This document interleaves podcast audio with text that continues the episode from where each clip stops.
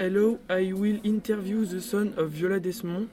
Hello, you are the son of Viola Desmond, but what is your name? My name is Olive Desmond. Uh, when and where you born?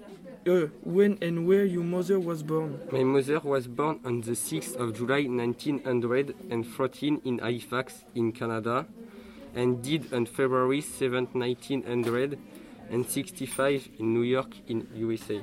Was your mother married? Yes, my mother got married to Jack Desmond. What study had your mother done? My mother studied in the field of aesthetics.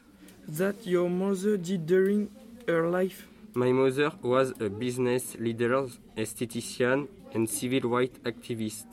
Uh, do you have anything else to say about your mother? Yes, my mother refused to leave a white cinema area in New Glasgow, for which she received a fine and was in custody for 12 hours.